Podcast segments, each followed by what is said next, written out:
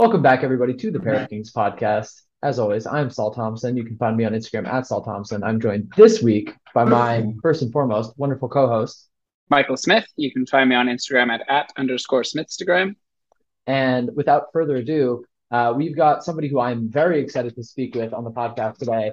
Um, if you are not aware of who he is, one of the most important people in the realm of sort of vintage jeans, uh, vintage Levi's especially, uh, but not just limited to that. Um, it's incredibly exciting. Uh, recently, sort of uh, featured in a Vice documentary or a Vice short. I don't know what they call it. But without further ado, on that that introduction, I should say, uh, it's none other than Britt Eaton. You can find him on Instagram at Original Indiana Jeans. How are you, Britt? Yeah, I'm great. Can you hear me okay? By the way, I mean I'm I'm I'm sort of on a on a really bad, um, you know, satellite signal feed. I have, I live in the boondocks and I've got like a literally have like an old school dish kind of a thing on my roof. you're you're coming through loud and yep. clear. We've got you perfectly. Awesome. well, hello, Michael. Hello, Saul. How you guys doing? Doing well. Can't complain. Doing good. Yeah. Yeah. How are you? What have you been what have you been up to recently? I've seen you've become, I guess, recently pretty reactive or active again on uh your other account where you sell a lot of vintage denim. Um, and you're also organizing, I forgot to mention, a huge vintage denim festival that's out in Colorado. Um, supposed to be, I think, one of the biggest of its kind. Um, that's also really exciting. Uh, we'll definitely be touching on that. But yeah, how is how has that been going? What have you been up to? You know, what's what's going on? Wow.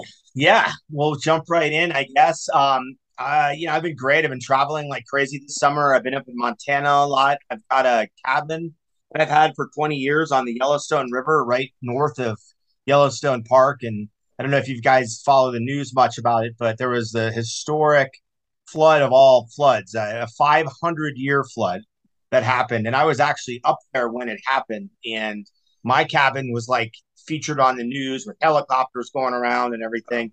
I wasn't in the cabin at the time. It was actually rented because it's a vacation house and um, you know the water level kept rising and the tenants kept calling the property manager and like oh we want to stay we want to stay and finally she's like you gotta get the hell out of here you know so it was crazy i had like i have a shed on the property that had like literally like a thousand pairs of jeans that i got in this gigantic greatest estate of all time a couple years ago i stored them in the shed i thought the shed was so far back from the river there's no way that shed would ever get flooded even if there was a 500 year flood and yet you know everything got wet. So you you might have seen some of those videos and pictures, but it's like you know it basically became like a uh, like denim across the whole hillside kind of a scenario. And Whoa. so the last couple months I've been dealing with the flood fallout and and uh, and then cleaning all these clothes, and a lot of them just went down the river. So if you're in Billings, Montana, throw a fishing freaking lure in. You might come up with some pair of vintage Levi's. I'm really not joking, honestly. I mean, I mean the Yellowstone and, River is the long, the longest, the longest undammed river in America. Believe it or not. Mm. You'll find some well-aged Levi's. There's some well-aged Levi's. Maybe stone get a wash. fish too. Yeah. yeah. Stone, literally, yeah, stone wash. Nice.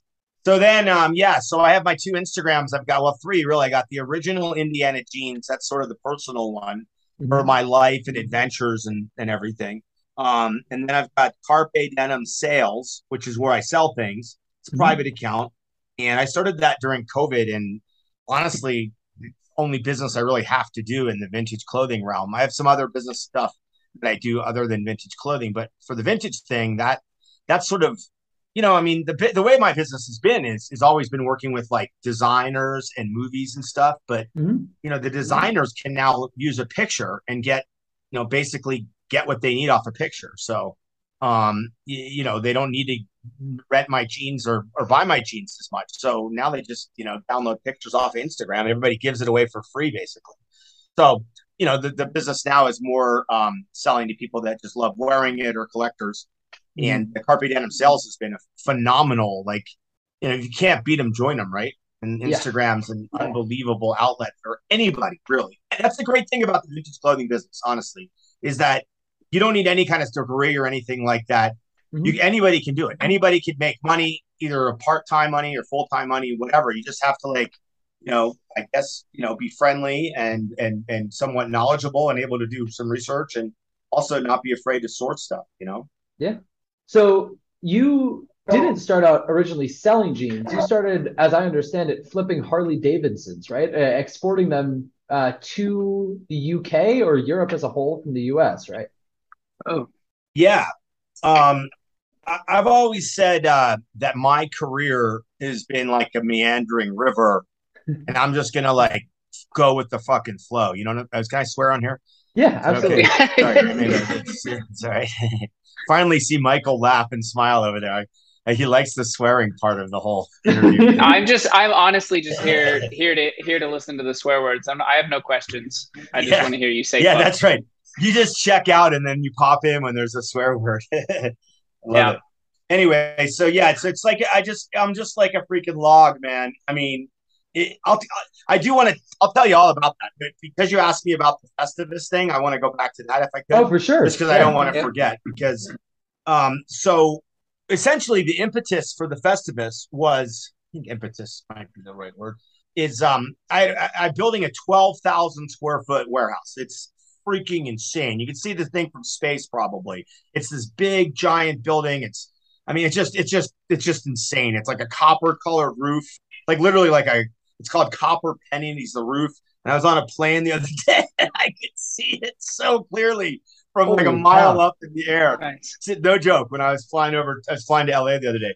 And anyway, so I built this huge warehouse for all of my stuff. Basically, I'm such a hoarder that as soon as I finish building a warehouse, uh, I get it so full, I got to start building the next warehouse. So this, where every time I build a warehouse, I, I now have ten warehouses, and every time I build one, it becomes the next one's even bigger that I built, and then the next one's even bigger. But this one, this is the one. This is it. Like if I fill this warehouse up, I'm gonna put a bullet in my head, and, and I'm, not, I'm done with it.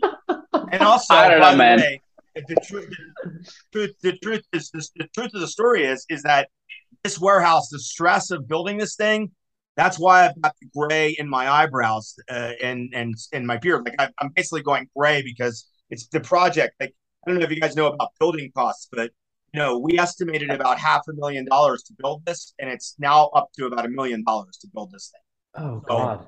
building costs have gone like I'm literally building basically the only giant building that I've ever built from scratch uh, that I ever will build probably. And I'm also doing it at the all-time history historic time when building costs are the highest they've ever been in history.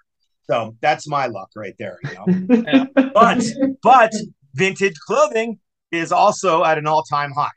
And in fact, I was talking to this mentor of mine who's been doing vintage since the 70s. He's really the old old dog in the whole thing. His name is Larry, and his company is uh, Heller's Cafe out of Seattle, Washington. And I was talking to him in January. And I said, "Hey, Larry," I said, "Larry, do you just sit around all day crying about all the stuff you sold too cheap 20 years ago?" And he goes, "No, Britt, I sit around crying all day about the stuff I sold too cheap last month." Uh, it's true. I mean, that, that, that as soon as you sell something, you're like, "What the hell did I just sell that for?" It's already gone up twenty percent Yeah. over the last, yeah. you know. I, I just talked to a guy today who's at some like Brimfield kind of a show back in Mass right now, and he's a vintage dealer, and he told me that on the way to the show, somebody had put flyers up for like fifty miles in every direction that said, "I buy vintage clothing. I have a booth. Come see me at my." Basically, the person isn't even selling vintage clothing at the show. They have a tent just to buy. So they got, you know, I don't know, 50, 100 grand in their pocket. And, uh, you know, they're, they're just, he, this guy, oh, I should just read you the text from the guy. It just says, dude, you, you know, we didn't believe what's going on here on the East Coast in vintage clothing. He just sent me this just now. With the uh Anyway, the giant so, warehouse, So I'm building the giant warehouse. Are there like yeah? Thank you. are there like I'm a very, I'll tell you, I did it. I did a TV. Wait, what? Do Sorry. you have to like like are there like storage like you're you're keeping all of this vintage clothing? Do you have to like like climate control that entire building, or is there No. like no? I, I, you know, I'm very lucky. We have a great climate here in Southern Colorado. It's like 300 days of sunshine a year. It's awesome. But it's funny, Michael, when you said warehouse, I thought you were trying to get me back on track. Oh, I know. Like, I didn't, I'm sorry. I didn't know you were asking a new question. I thought you were trying to get me back on track to no, the, man, just the go. original question. so I did a I did a TV thing with Jeff Goldblum on his show called uh, The World According to Jeff Goldblum. That was about three years ago now, and we got along, you know, famously. And uh, when I before I met him, all the producers and everything took me aside. They're like, "Hey, man, you never met Jeff Jeff before?" And I said, "No, I never have." And they said, "Listen, we re- he's really erratic and he, he gets off track a lot. It's your job as the co-host on this segment to keep him on track." And I just started laughing. I go, dude, you're getting the wrong guy. I'm, I'm never on the, on the. I can't keep myself on track. How the hell am I Yeah. going to keep him on track? You know. This this podcast anyway, is so pretty much the Big same. warehouse. Yeah, just I'll get. I just want to finish. Big warehouse. no, do you giant think? warehouse. Uh, I was going to have a huge. I was going to have a huge, like a grand opening sale, basically. And Mhm. my friend came down in May. And he's like, "Hey, dude, can I sell some stuff too?" And I'm like, "Yeah, sure." And then I started thinking about it. I'm like, you know what? Why don't I have all my friends come sell stuff? And then it kind of spiraled out of control. And next thing you know, it's like this Woodstock situation where all these people are saying they're coming and everything. And I'm like, holy shit, I can't do this at this new warehouse. It's not even finished yet. I don't even have water. I don't even have electricity. Like it's going to be freaking fire festival kind of a deal, you know? so I'm like, that sucks. So, so I went to the, uh, my neighbors have this incredible venue and this was like, oh, so I went and asked them if I could do that, do the show at their venue. And they said, sure. And they've got all the infrastructure. And that took like, like literally, I'm not joking. I had to stress drink for three days when this thing started blowing up and all these people from all over the world say they're coming and get this movie premiere and this auction going on and all this shit. Five bands. I got all these people that bands that are like, hey, we want to come play your thing. I'm like, okay. So I agreed to everything. And I'm the kind of guy that if I say I'm going to do something, I do it. Like that's that's it. Like I give you my word on something, or even if I stupidly say something like the reason I have the new warehouse is I told this guy verbally he gave me a verbal offer one day randomly at a bar on my old warehouse, and I said, "Yeah, I'll take that offer." No, I, he said, "How much would you sell it for?" And I told him, and he goes, "I'll do it." And I'm, I would go, "Really?" And I went home and told my wife, and she basically was like, "You're the dumbest person I've ever met in my life." I, I had given the guy my, I, I told the guy the price, and he he, he, he, he came up with my price, so I was I wasn't going to change my mind, you know. Yeah. Anyway, that's it. Coffee's kicking in. Here we fucking go.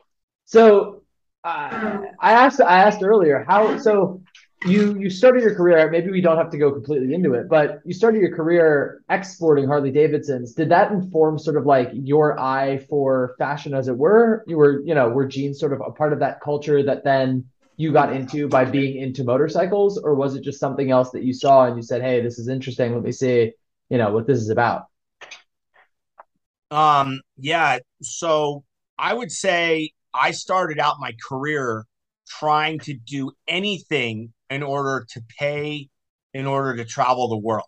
Mhm. So I got, you know, picked up selling Swatch watches on the streets of Italy by the Italian FBI because I was going to Italy and I heard that you could, uh, they had an embargo with uh, Switzerland at the time. So like Swatch watches were selling for like a thousand bucks a piece, and there was a line around the corner at every Swatch store. So you know, bottom line is I did all these different businesses in order to just afford to travel, and I, I ended up going to seventy five countries, and a lot of I made money while traveling in a lot of those countries. I just love travel, like I'm a traveler. So the Harley thing was just because actually, yeah, I started doing the Harley thing because um, I was friends with these Norwegian guys, and they told me you could sell used Harley Davidsons over there for a lot. So I, I basically taught myself how to ride. I didn't grow up like a like my dad wasn't like a freaking Hell's Angel or something. So you know, I had to taught taught myself how to ride a motorcycle. I literally went to the library and got a book how to ride a Motorcycle. I didn't know anybody that had a motorcycle. Swear to God, that's a true story. I went to you the have Princeton you didn't have like in Princeton, New YouTube outside or anything you weren't able to like Google how to ride a motorcycle dude, dude. This is uh this is 1990, buddy. Uh, you know, I don't know when YouTube started, but it's certainly not in the dark ages over there, you know. Uh no. There was nothing I so that was it, man. I mean, you wanted information, the library was YouTube. The library Mhm. was the was the World Wide Web, you know. So, you know, I mean, you guys are growing up in such a lucky time because you know, 20 years from now, look what you're doing right now. We're documenting something and you guys will have this. Like I mean, I don't have hardly any pictures of any of my youth. I mean, like it's like a miracle when somebody from college or something's like, "Oh my god, I found a picture!" Like, oh, a picture, like one picture. You know, all people do anymore is walk around taking pictures of the freaking self all day long, as far as I can tell. You know, um, and so I mean, they have a lot of pictures. You know, but Yeah. we didn't have I- that back in the dark ages. I think we sort of overshot to like we're over documenting at this point. I got Yeah. too many pictures. Right, right, right, right, right. Yeah, that's that's very true. I mean, how, like every day, I basically have to like exterminate 500 pictures from my phone, but that's of stuff that I'm I'm using my phone for selling. I mean, that's that's another thing though. The the sad part is is that it's really have to consciously check out now. Like like oh god, I gotta put my phone down. Like I gotta, I gotta get off of it. I gotta leave it alone for a couple hours. You know, because of this terrible addiction that we all have that you know, nobody in, in world history had to deal with this exact addiction. Now it's a first world problem. Not third world problems, you know. Anyway, so yeah, so I started exporting Harleys. Um, I, I well, the first time I did it wasn't really to like export Harleys. I just wanted to ride a motorcycle around uh, Europe and and then have my travel paid for by selling it. And I ended up making 100% return. So I thought that was pretty cool. But I learned a lot as I was doing it um, about you know the kind of motorcycles to bring and what sells and this and that. So the idea was that you could bring historic ones, ones that were 30 years old, were sort of they weren't um, they weren't subject to a luxury tax. They were called a classic, and there was no there was no extra tax on them. They were just like an import tax, but not the heavier, but never not the heavier duty. Hmm, I never really thought about that. You know, the word heavy duty, right, comes from duty, which is a tax, right? A duty. Yeah. Yeah. Think about that. Yeah. I never thought about it. Anyway, so so yeah, so then the Harley thing was, uh, you know, basically I got, I was a drinker and I got drunk. I fell down a well, broke my ribs. I couldn't kickstart these old Harleys anymore. They were all kickstart '60s uh, shovel heads and panhead um, Harleys. I think they were all panheads actually. And um, so so I was like, this sucks, and you don't have to kickstart a freaking pair of Levi's. So I'm like, all right, I'll do Levi's now. That's a pretty good transition. yeah Yeah. yeah. So speaking speaking of transitioning, before we get too far into any one given topic, it completely glossed over my mind, but something that we do on every episode of the podcast is a fit check. Just something you just tell us what you're wearing, we tell you what we're wearing, and then we sort of continue on about our day. Um, but Britt, what do what have you got on today? Well, let's see, man. Um, I'm wearing some Walmart uh, flops that cost about 12 bucks. I've got Oh, yeah. some old uh, Bahama short type of stuff that they're like, I don't know, probably some sort of JC Penney thing. I've got a Boy Scout belt holding those shorts up because the shorts are like four sizes too big. And then I've got a Dickies. Well, here comes the good one. The only decent thing I got. That's because I thought we were doing an actual video thing. And I, I thought you just look at the upper part of me. So I didn't waste time on the bottom part. But I'm wearing a very nice denim shirt by Dickies Heritage line. And I was um I, I actually provided them the inspiration for this shirt. It was one of my denim shirts. And they uh I, I was working for a long time, right when they started their archives there uh, with Ann uh, Richardson from Dickies. So she's a friend of mine. And anyway, we, we she gave me a whole bunch of these shirts and they're great. That's awesome. You got the real like work from home outfit on then. Like Uh, nice button up uh, on top yeah. and then Yeah, flip flops yeah. down below. There you go. There you go. Yeah, that's right. There, uh, yeah, I guess that's what everybody does these days with the with COVID and Zoom and all that, right? Yeah. You got to look decent for the. I wonder how many people just sit around completely naked except for their shirt, you know, and then they just have a little inside joke all day while they're at the office, you know. I usually do if I'm working from home, I'll usually be in like a bathrobe and just with a t-shirt underneath. And then if I have a meeting, I'll pop off the bathrobe, take the meeting, bathrobe goes back on. That's it. That's funny. Yeah. I Yeah. love What it. do you? Is that Well, what you, you got know on that's today? the thing about No, uh, I've got on very basic because it's hot and I had to do laundry today. I just have Patagonia baggy shorts and then a uh, old t-shirt from a Pennsylvania fishing championship from like 1993 that I found. I thought was funny on eBay for like six dollars. us. Yeah, Good I'm a big fan of any any old fishing t-shirts. Um, I don't know. I think they're great. Yeah. I What had about you, one when I was a kid. What? No, you go. You're good. Yeah. Oh, I was Okay. just saying, I had a, I wh- there were I was um I grew up fishing at the like the Jersey Shore in uh, Long Beach Island in Beach Haven, and there was a tackle shop that said "Kiss my bass," but the B was small, so it looked like it said "ass," you know.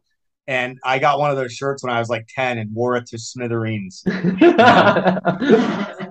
so, so I'm a fishing tackle kind of shirt guy, I guess too. Um, Nice. yeah. That's the Saul special. yeah. Al- Saul Always special. a fishing shirt. Yeah. Uh, today I am wearing uh, some waxed Rick Owens jeans, plain white T-shirt, and then uh, because I'm in my home, I am wearing Crocs. Uh, and I was previously wearing the like only piece of raw denim I still have left in my closet. That is this like this like shirt that I'm hoping to destroy in the next year. Can I can I tell you guys a little anecdote about Crocs? yeah, Yes. This actually is funny because I was actually going to ask you guys a question, but when Michael mentioned Crocs, it made me think of a different podcast that I heard the other day, and it was with Mike Judge, who's the creator of Beavis and Butthead, Silicon Valley, and he did the phenomenal movie Idiocracy, which is essentially what America has become in 20 years. And that's what Joe Rogan was asking him about was like, how do you feel that your you know your movie you did in 2000 is now basically happening? Like everyone's so fucking stupid. And he's like, he goes, I know, I know, I know. He goes, I'll tell you the funniest thing is, and he said that they wanted the the uh, Crocs had just come out, and everybody and and but but nobody knew about him. Like somebody like like somebody knew him and was like, hey man, there's these really stupid shoes that came out. They're called Crocs, and we should put all the people in the future wearing them. Like people in the future are so dumb they wear these dumb shoes, and so they did. So everybody's wearing Crocs in the movie Idiocracy. No offense, Michael. No, I I but then really Crocs went huge, like, a- yeah, I remember when and then Crocs went like big time. yeah. Yeah. I like also remember when Crocs came out, and I thought they were like the worst thing in the world, and I like Yeah. constantly made fun of them. And then a decade or two later, and I just like th- it's the only shoes I wear in my apartment. I'd like they they haven't seen the light of day. Don't get me wrong, but like they're Yeah. really good house shoes. I believe Uh, it, man. I had some. I had a pair of Crocs. The only Crocs I've ever had, actually. They had uh, a fleece liner inside. They were like Oh, Croc yeah. slippers. I They had were those. phenomenal. They were great, except they started smelling so horrible because the rubber sort of kept in the smell. Yeah, But you could remove, you could remove the fleece part and actually wash it. But you know that it was just so nasty. I, I eventually just I got rid of it. yeah. But, but I was actually going to ask you that I guys. used to, uh, I used to wear my pair to swim meets, and so they just reeked of like chlorine and like mildew because I would never dry them.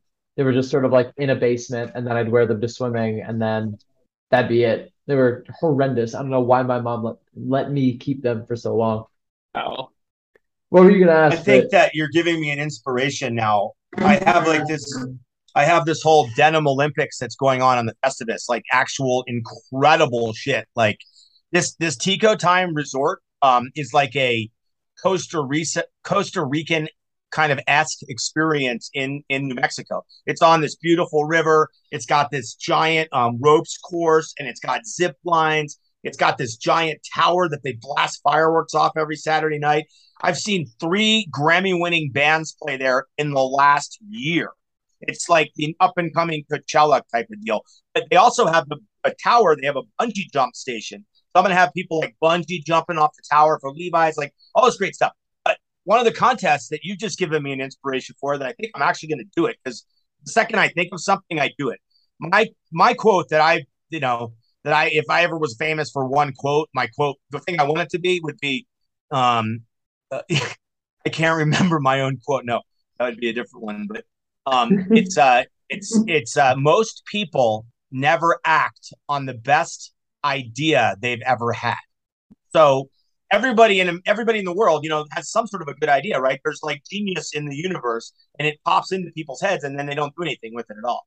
And so, you know, when I have an idea, I, even the good ones, the bad ones, shitty, whatever, I just do them all. And you've given me an idea, and the idea is to have a dirtiest jeans contest at the Festivus. I'm going to call it. I'm going to call it the Mike and Saul Smith and Thompson, the Smith and Thompson dirtiest jeans contest at the inaugural Durango Vintage Festivus. We're gonna Oh, hold man. you to that. I'm I will, I will absolutely hold you to that. Actually, th- there was a time in my life I think I could have won that one. I, I used to work like construction, and I used to wear the same pair of jeans every single time I did it, and I just like never, you know, it's like uh, if I if I washed all the concrete off, I was just gonna get more on them the next day. So I tended to just like leave them. So have you heard of the guy? Um, I don't know. I haven't seen him around in a while, but there was a guy that's like a contractor, but he loves raw denim, and his thing is working in workwear. Do you know him? Working in workwear. Oh, like Instagram I've seen this guy before. Yeah. I don't know. Yeah. But I think he's just, you know, basically. And, and have you guys heard of Swiss Jeans Freak? Yeah. Okay. That guy's crazy. I love that man. He's the most amazing. I've no, I've, I don't never met him or anything, but I've had a relationship with him since 1997. Whoa. He's unbelievable. He grew up yeah. in a village in Switzerland with 12 people in his village. Didn't even have power until like 1965. Like it's crazy. Like he was in some backwards place, but anyway, he has this insane denim collection. He was collecting like super destroyed denim long before anybody else. And in fact, that's why I met him. I, I, I somehow met him on the internet. The internet first was coming out, you know, and I sold him some really rough denim. And you know, my customers used to say to me that they came to me because because I was the only one like crazy enough to to get the really destroyed stuff. Because I was just like a hoarder, so I would just get the good, the bad, and the ugly. Yeah. You know. So, but uh, hey, I was going to ask you guys something. Um, and and by the way, he'd be a great person for your for your podcast. But my yeah. question to you is, as podcast hosts, like, what's the best um person you've ever seen on a podcast be interviewed? Like, like the best person, not, not that you've necessarily done yourselves, but like like on other podcasts that you've seen, like you've seen so and so, you know, and maybe your audience would be like, oh, I'm gonna go, wow, you know, Saul recommends this one, Michael recommends this one. I obviously have one in my head that I want to mention, but I'll let you guys go first. What are you what What are you gonna say, Michael? I'm curious. I'm trying to think. Uh, it's probably a a pair of King's guests from before I was a host. Interesting. Really? Um, I think so. I want to know I feel like since I started uh, recording podcasts, I have stopped listening to them mm. because uh, I need to separate uh, work and pleasure. Sure. It might be, uh, honestly, it, it might be Daniel. Um, okay. But he's just like a this. This is just our friend who like is a like a memer guy, uh, who's been on Pair of Kings. What would you say, Saul? Uh, there's a really funny British comedian named James Acaster. I forget what show he was on, but I listened to a podcast with him, and like he's incredibly quick. Like always has something funny to say. Like incredibly, incredibly witty. Just always on on the ball, and like not sort of in an overbearing way. He's just really, really funny. Um, I like three years ago, it was what introduced me to him as like a comic might have even been like four years ago, sophomore year of college. But um, he's awesome. I would just say like anything with James Acaster. I can't remember off the top of my head what the podcast was, but him probably. Nice. Yeah. What about you, Britt? Uh, well, I'm definitely going to look both of them up because, um, yeah, I drive a lot, and uh, podcasts mm. are phenomenal for me driving. Um, and uh, you know just just having something that i mean you don't even want to get where you're going if you're listening to a good one that might be you know it, it kind of a thing but for me i i the, the one I, I have listened to a lot of ones and a lot of them are just the same like you listen to like if you listen to like um at first i just listened to bob odenkirk mm-hmm. on like three different podcasts and he said basically the same stuff on all three podcasts like yeah it's the same exact yeah. stories over and over yeah and you know it, so uh, but but but I think that this guy that I'm going to mention, I honestly believe they could do a thousand podcasts with him. He would never say the same thing. I mean, it's David Lee Roth, and he did oh, on, yeah. on Joe Rogan. David Lee Roth, his his Joe Rogan podcast. I listened to it, and then I listened to it again immediately afterwards because he's talking so fast. He's saying such insane stuff that makes total sense, and that you have to be like, wow, he's like on another. He's like on another dimension or another he's definitely way advanced of me mentally. Like I, I, I, I, he's just his life has been unbelievable. Like at his height of his fame, he quit everything. He changed his name and went to New to Brooklyn, and he was a EMT in Brooklyn, Michael. Like he like shaved his head so nobody recognized him. He was like one of the biggest rock and roll, like recognizable stars at the time when he did it. Mm. And then he got like a whole body tattoo from some Japanese guy. I mean, the guy's he's next level. Plus, he's very, um, I think, um, environmentally minded, as I am. You know, I, I think he's just basically whacked, and he'll he'll say different things every every time. I mean, he Joe Rogan. It's kind of like with me. Like I have to consciously shut up to let other people have a, a chance to talk because I got so much going on in my brain. But, but but but Joe Rogan, you didn't even know you were listening to Joe Rogan. He didn't say anything. David Lee Roth just talked a non a full on stream of consciousness for like two hours, and at the end he's like, "Oh, oh, hey Joe, you're here, you're here. Uh, oh shit, I, I forgot I was on your podcast." Oh yeah, just think about that. It's awesome. That's pretty great. great. Yeah. Yeah. Anyway. God. So I have a few questions written up. I'm just still going to run through them. Um, I read that one of your earliest sort of huge scores within the the vintage denim collecting and, and discovery were, I think, either 30 or more pairs of pre 1910 Levi's. Um, has that sort of been like your biggest score to date? Have there been any sort of crazy, crazy pickups um, or finds that you've sort of had recently? Um, and do you have any sort of stories about finding those um, that you'd be willing to share with us? Yeah. Um, tell you, it's really weird. I mean, I, I, when I first got started doing this in like 97, I, um, I just, I don't know if I had a dream or what, but I always knew that one day, if I just kept working hard enough, like mm-hmm. something massive would be out there. Like if you, if you do it enough, like one day you're going to stumble upon the great holy grail or whatever. Mm-hmm. And that for me was that, believe it or not, started when, uh, um, in like 2004, the mailman came in my store and I wasn't even in my store, but I happened to stop by because I saw the, the, the postal vehicle. And I walked in and, the, and I got the mail. And as I was walking out, the, the mailman goes, Well, he goes, Hey, Anna, I've always wanted to meet you. And I'm like, Oh, yeah. And he's like, Yeah, you know, um, you know, I'm like, Oh, thanks for delivering my mail. And he goes, He goes, Yeah, but I, you know, he goes, I used to deliver in, um, he goes, I used to live in Reno and my dentist uh, was a mine explorer and he had all this cool mine stuff all over the wall. And I always thought, you know, he had old Levi's, you know, hanging on the wall and stuff. And he goes, I always, since you have a Levi's store, I always, um, you know, thought you'd want to know about this guy. And I'm like, yeah, thanks, man. So he told me about this guy named Lane Griffin.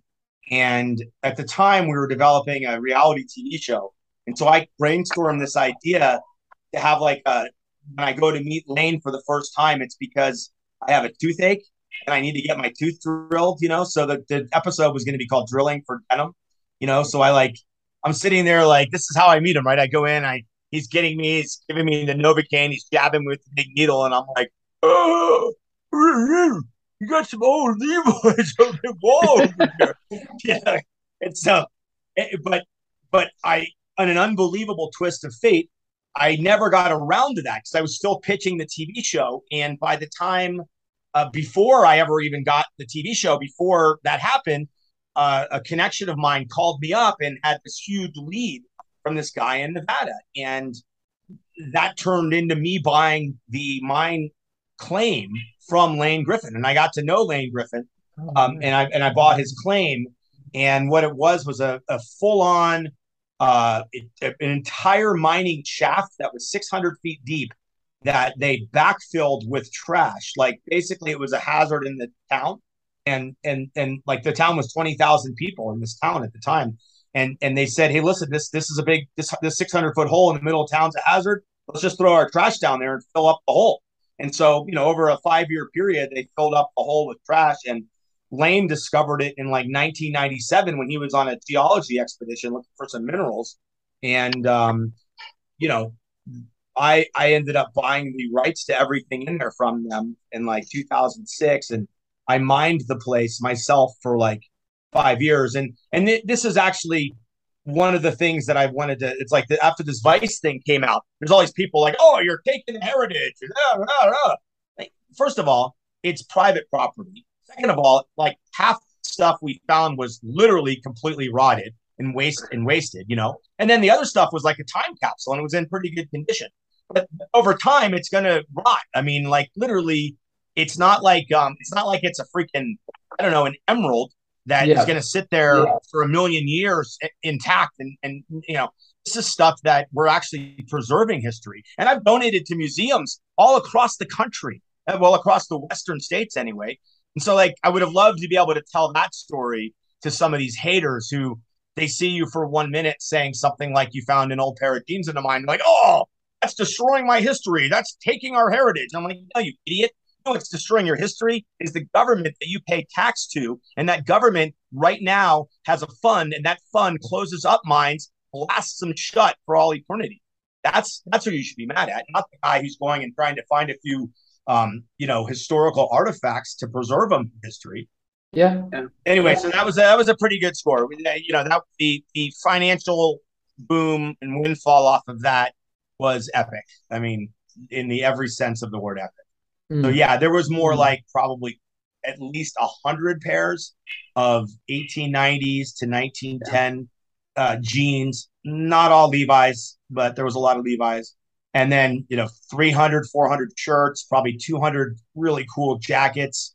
I mean, just the most unbelievable thing. The only known black Levi's, Levi's didn't even know they, Levi's did not even know they made black Levi's. The actual company Levi's, when I found these, filled in the blanks of history. They didn't know they made black Levi's until I found this pair of 1890s black Levi's. Wow. So, you know, I, there was the only known, to my knowledge, still the only, it's the only known black Levi's that weren't made, you know, post 1985, you know? That's crazy. They, they made them. Well, it's another thing I found once. I found a pair of um, uh, jeans from about 1896 or 97 and they were craziest jean. They were a one pocket denim pant, and they had a wreath. They had the cloth patch label, and it had the Olympic like, uh, circles on it. You know, the five or six circles, whatever it is. Mm-hmm. And it, the brand was called the Olympic. The Olympic, and I thought, oh, that's a really cool brand. I've never heard of this brand before. But then I started looking and cleaning the buttons. I'm like, holy shit, these are actual Levi buttons all over, all around the waistband and the rivets were Levi's and the front buttons in the front were Levi's. So I started thinking this is this is really really unbelievable. Well, we did a bunch of research, and now this pant is a very famous jeans. Like this is one of the most famous jeans ever discovered in the vintage denim world. And what it is is it's the only known brand, uh, uh, the only known pair of a brand called the Olympic that Levi's made when they re you know, juvenated the Olympics after like a thousand or three thousand years from ancient Rome. They started the Olympics again in 1896, but a worldwide Olympics. You know, not just a Italian, you know, ancient Roman Empire Olympics. And so I found the original one. So you know, to me, that's, that's the freaking. That's what gives me the biggest friend. You find something awesome. And when I found that black jean, I was hanging on a rope 300 feet down in his mine shaft I mean, with a freaking uh, a, a situation above me that my mining partner, who's experienced than me, he had gone and scouted it out, and he came back up and he said, "I would not go down there for a gold bar." You know, like he wouldn't go down there for anything because it was so dangerous. But I was like, you know what? So basically, I don't know. I mean, I guess at the end of the day, I'm a little bit more crazy than other people, and I went back and while I was hanging on that rope, I that's that's when I found that. I mean, you have to imagine this like uh, it's hard, it's hard, it's impossible to describe. I'm going to write a book about it, but basically, I had like probably twenty thousand pounds of of uh, loose and volatile debris. That's a that was like a blockage in the mine shaft that was hanging above me, and I had to rappel underneath that. And at any time, my rope, if it hits that blockage, it might let the whole fucking thing out on top of me and bury me alive. And I I did it, and I went down and, and got those jeans. And uh, like I said, they were the only known black jeans. There was also the most unbelievable um, star button Wabash jacket, which is a Stifel fabric with the boot on it. I don't know if you know much about that, but it's worth like forty thousand bucks now. That jacket, I, I, sold it. I had it in my collection for a long time, and I finally sold it for a huge amount of money. But but uh, but anyway, eventually when we when we went back, there was no way we were going to do the work we needed to do below the blockage that I was telling you about. With we, there was just no way to do it without ki- getting killed. So when I went back, like the next time I went back, like three months later, this is also I swear to God, true story. You can't make this shit up. That's gonna be the name of my book. You can't make this shit up. But I was roped in, you know, with my harness and everything, and I rappelled down and I was standing on top of the blockage. Now that I know that the blockage needs to be taken out, right? Like the only way we can work down below is to remove this blockage of like 20,000 pounds of shit. So I was roped in and I started jumping up on down on it. And I jumped up on down on it enough to dislodge it. And it came down in the biggest avalanche and this this I got completely it was like in a fucking blackout from the amount of dust and debris and everything that came back up after the blockage went down the hundred feet to the mine bottom. so anyway, it was pretty crazy. Holy cow. Yeah, and then we're talking. We're talking. I mean, I mined this place over like a six-year period. Like, yeah, like all I thought about for six years was when I have when I could make time to go back and mine it again and mine it again. And my journals from that period, I read my journals from that period, and they are a complete reflection of my absolute acknowledgement of my mortality and how every one of these trips was more dangerous than the last one because of what we encountered in there. And finally, I know there's still a lot of great stuff down there, but I mean, there could be a million dollars more stuff down there, honestly, but there, there's literally no way to get it out. I've talked to many experts. I had two construction crews come with me at different, oh, actually, over the six year period, I had like four different crews come with me. And, you know, I hired people with a winch and I had a whole team of guys. Then I hired contractors to um, stabilize the mine so I could work in the mine. I mean, you know, it was a whole production, you know, but, but it, you know, it's funny is they did that TV show Gold Rush Alaska. And yeah. like basically in that TV show, in the first season of that show, they're in Alaska for four months. There's like 10 different guys. They got $2 million. No, they got like $7 million of equipment and they spend four months of their lives up there. And they found a total of $40,000 of gold in four months. And I don't want to talk too much about the financial stuff, but suffice it to say, there were days days where I did way more than that in in a day, you know, doing what I was doing by myself basically. So So was that sort of experience of the floor was falling out, you had that blackout, one of the scariest experiences you've had sort of in a mine? Like, you know, this stuff can't be safe. I I know I was watching on one of your Instagram stories maybe like a year and a half ago, but you found a bunch of like unexploded dynamite that was still active, right? In one of these mines.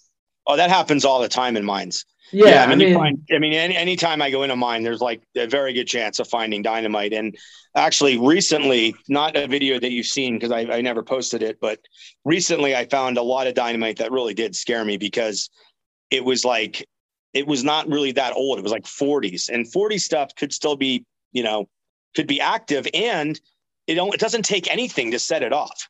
So that's a whole nother danger that can happen in a mine. But but honestly, like the funny thing about the story I just told you, that isn't even that isn't even anywhere close to the most dangerous thing that's ever happened to me in a mine. And the most dangerous thing that ever happened to me in mine was in that same mine. The way I found that there was that we th- the guys that I bought it from thought that the mine ended when that where that blockage was. They didn't realize that the mine was way deeper than that blockage. They they got to the blockage and then they stopped. They stopped going any deeper for me, I started digging around the blockage. Just I didn't even know it was a blockage, right? I just thought it was the bottom of the mine, and I was digging, and it was the only time I've ever been in there by myself, and the only time I've ever been in there with no equipment at all. And the reason I didn't have any equipment, I was traveling with a French journalist, and he was doing a story on me, and um, I, I specifically knew that he wasn't going to be a safe a safety partner to be with. And yeah. I didn't want to, I knew we were going to be going through that part of Nevada and I didn't want to be tempted to go in that mine. So I left all my mining equipment at home, figuring if I didn't have my equipment, I wouldn't be tempted. But it's just like when I was addicted to chess and I freaking was so addicted to chess, I didn't do anything else in my life except play chess. And I finally ripped the floppy disk out and I, I, I, threw it in the trash. And then right before the trash man came, I fucking dug it out of the trash.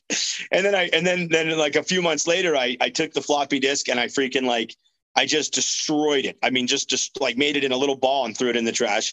But then a couple days later, the trash man hadn't come, and I went and got that floppy disk out. I flattened it out and got it working again, man. And I was beating the computer at like level, you know, the, the highest level on the computer. But so it's like that, you know, you got to know yourself.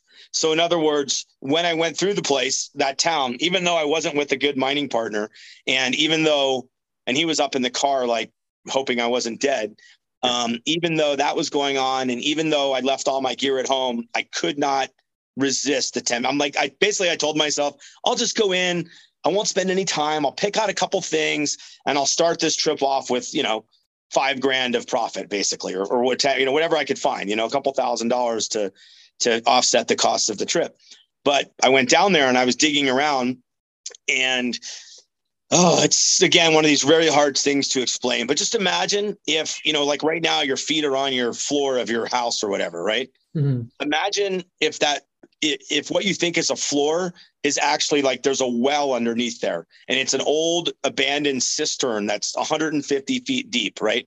And you don't know this but the floor that you're on right now is rotted and at any minute that floor could give way. That's essentially what happened to me.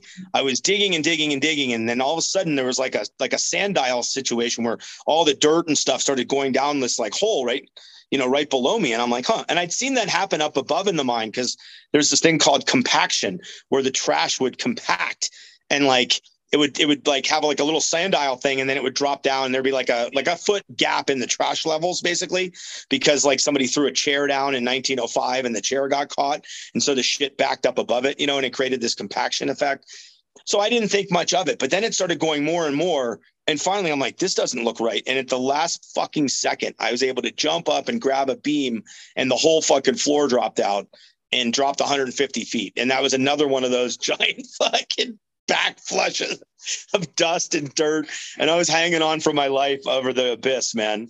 And uh, that's a fucking true story, bro. Holy and then you just just crawled out to the reporter covered in I dust and like out. yeah yeah, and I, I, actually should mention another part of the story. That's the humorous part of the story. Is I wasn't just traveling with this French journalist. I was traveling with this delinquent English buddy of mine. That's a drinking friend of mine, and the three of us were on this trip, and we just left LA, and it was like the first day of the trip. Anyway, I'd left them at the car like a mile from the mine. And the reason is, is it was at night when we got there and I didn't want anybody getting suspicious and like throwing a rock down the mine or something like that, you know, and it kind of a thing. Anyway, so I parked and I'd like snuck down to where the mine entrance was, and I I repelled down into the mine all by. No, I didn't repel. I went down the ladders. I didn't have any of my gear. There was ladders going down for some of it, and then you start having to go down beams like a freaking fool. Anyway, so I come out. It's been like four hours.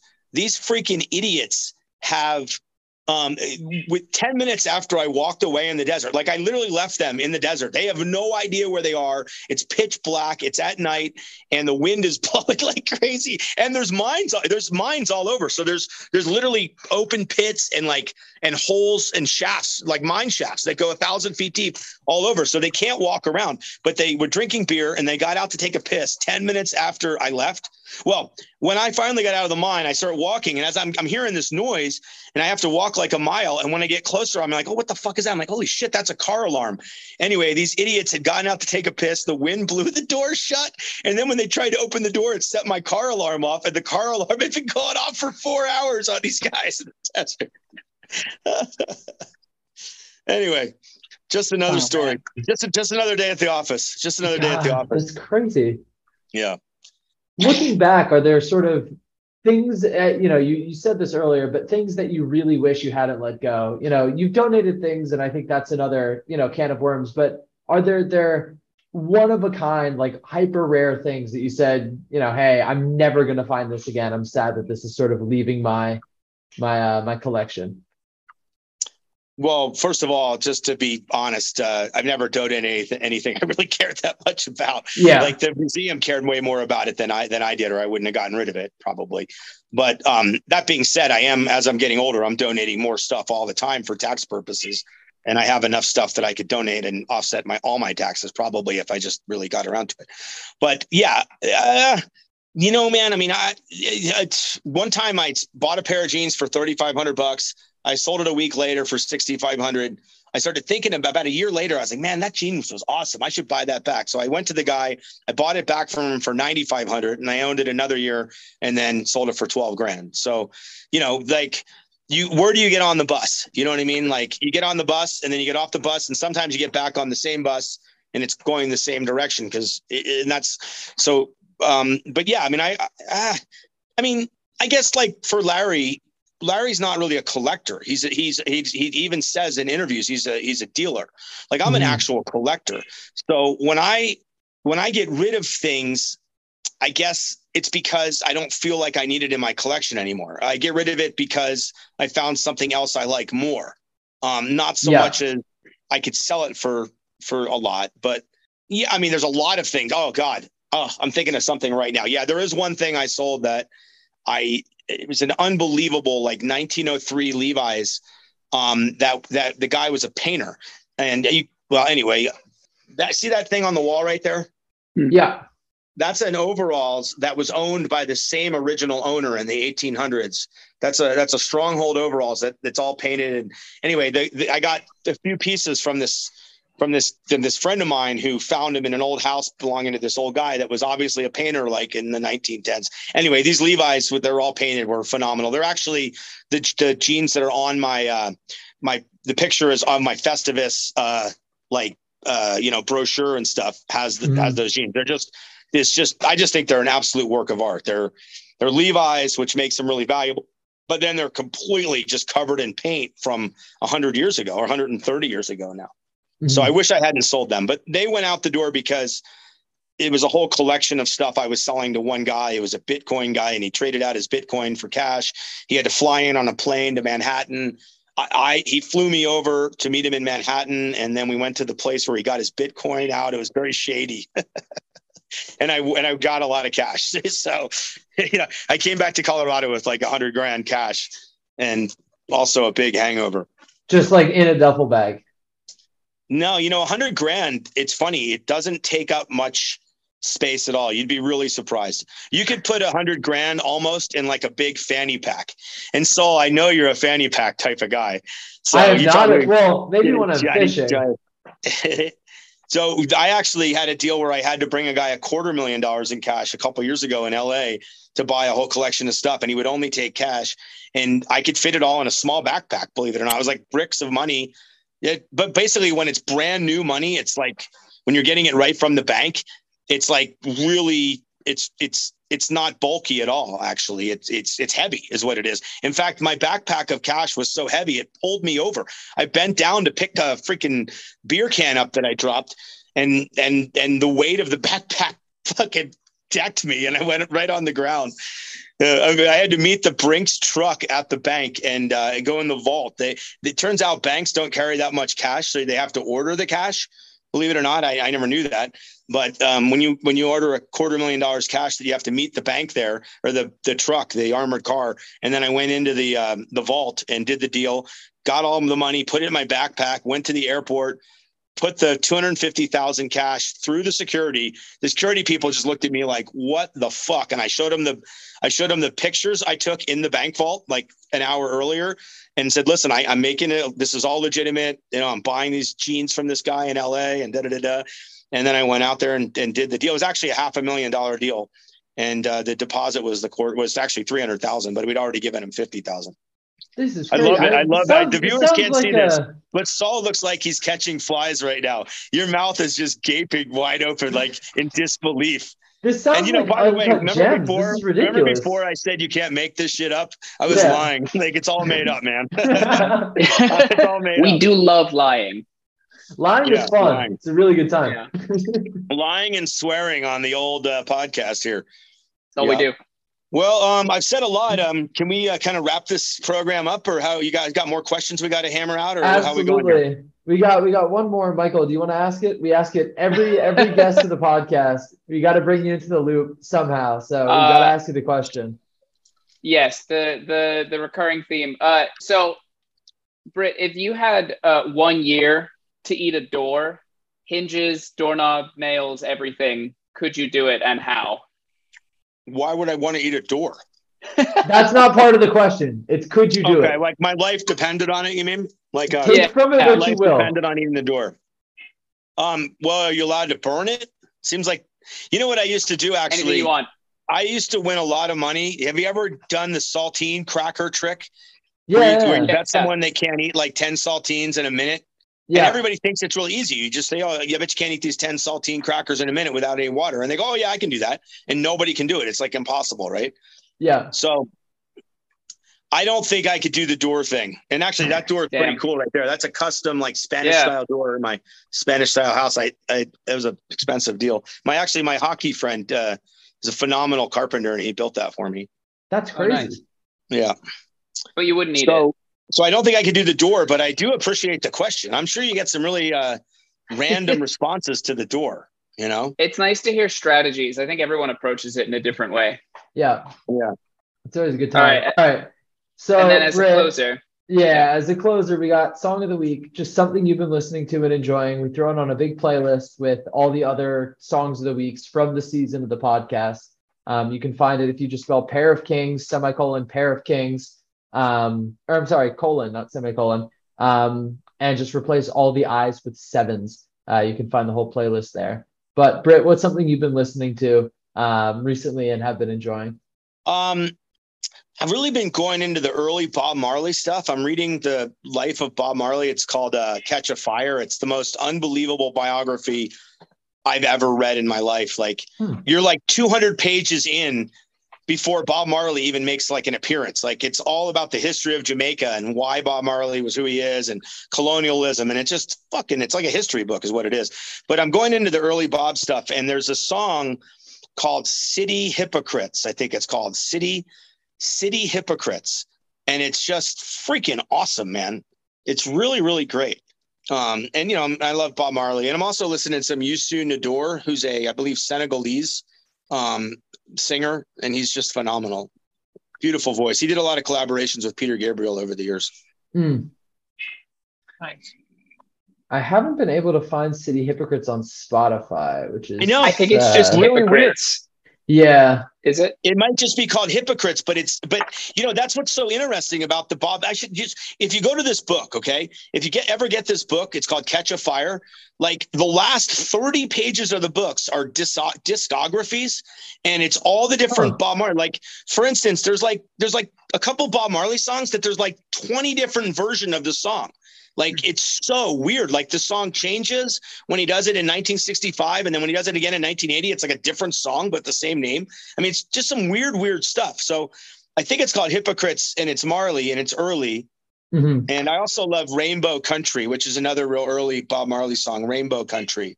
That's a phenomenal one. Awesome. I mean, I love them all. I mean, the guy never wrote a bad song. I mean, the guy, he's just an absolute genius, is what he is. what about you, Michael? What have you been listening Uh, to? I've been obsessed with this song called Home by Two Shell. Uh, taking this in a very different direction. It's like a kind of hyper pop song, Cool. which is not my usual, but someone sent this to me and I've been listening to it a lot. Nice. Um, I've been you? listening to a ton of Beach House because I've been driving really late into the night.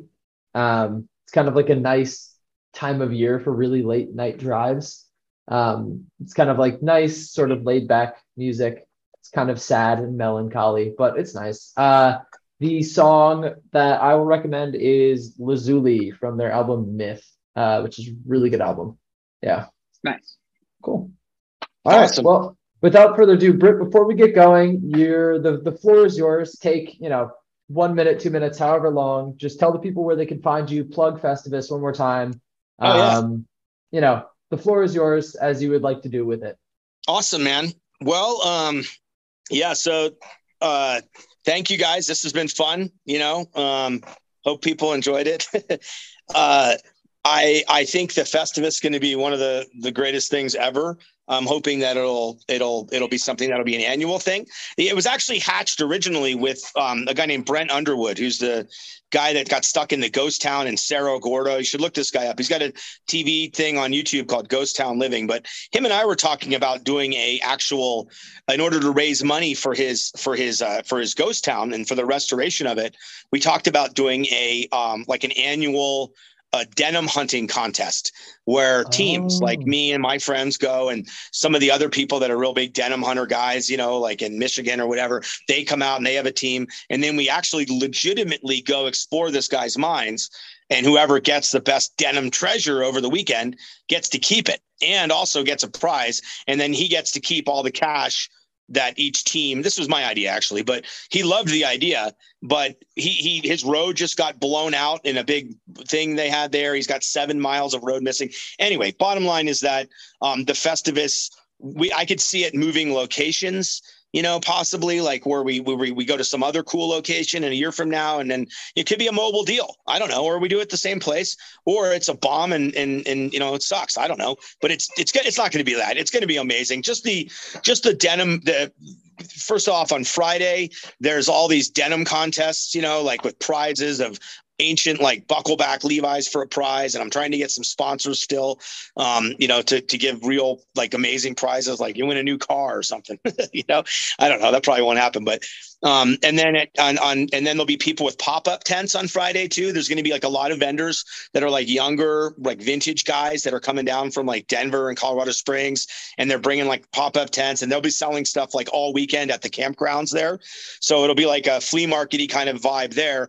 And then Friday night is um, a movie premiere called The Denim Hunter. It's a movie I've been involved in six years. It's a Swedish film about a friend of mine named Victor Friedback, who's this just crazy denim. He's kind of like that Swiss jeans guy, Swiss jeans freak we were talking about, except he's mm-hmm. he's he's like next level. He's his collection is one of the better collections in the world of of early like uh, 1800s denim. So I've known Victor a long time. So the movie's about him, and it's really hysterical. I am telling you, this movie is is the funniest freaking thing you ever seen. Like, uh, like I send, I, I basically in the movie sell Victor a gold mine, and I give him some llamas, and he goes up into the mountains to try to find the mine. and gets royally lost, almost freezes to death. Which is like, there's a lot of truth in this, and a lot of uh, fiction as well mixed in. So it's like part reality. It's like a reality concept with uh, a lot of bullshit in there too.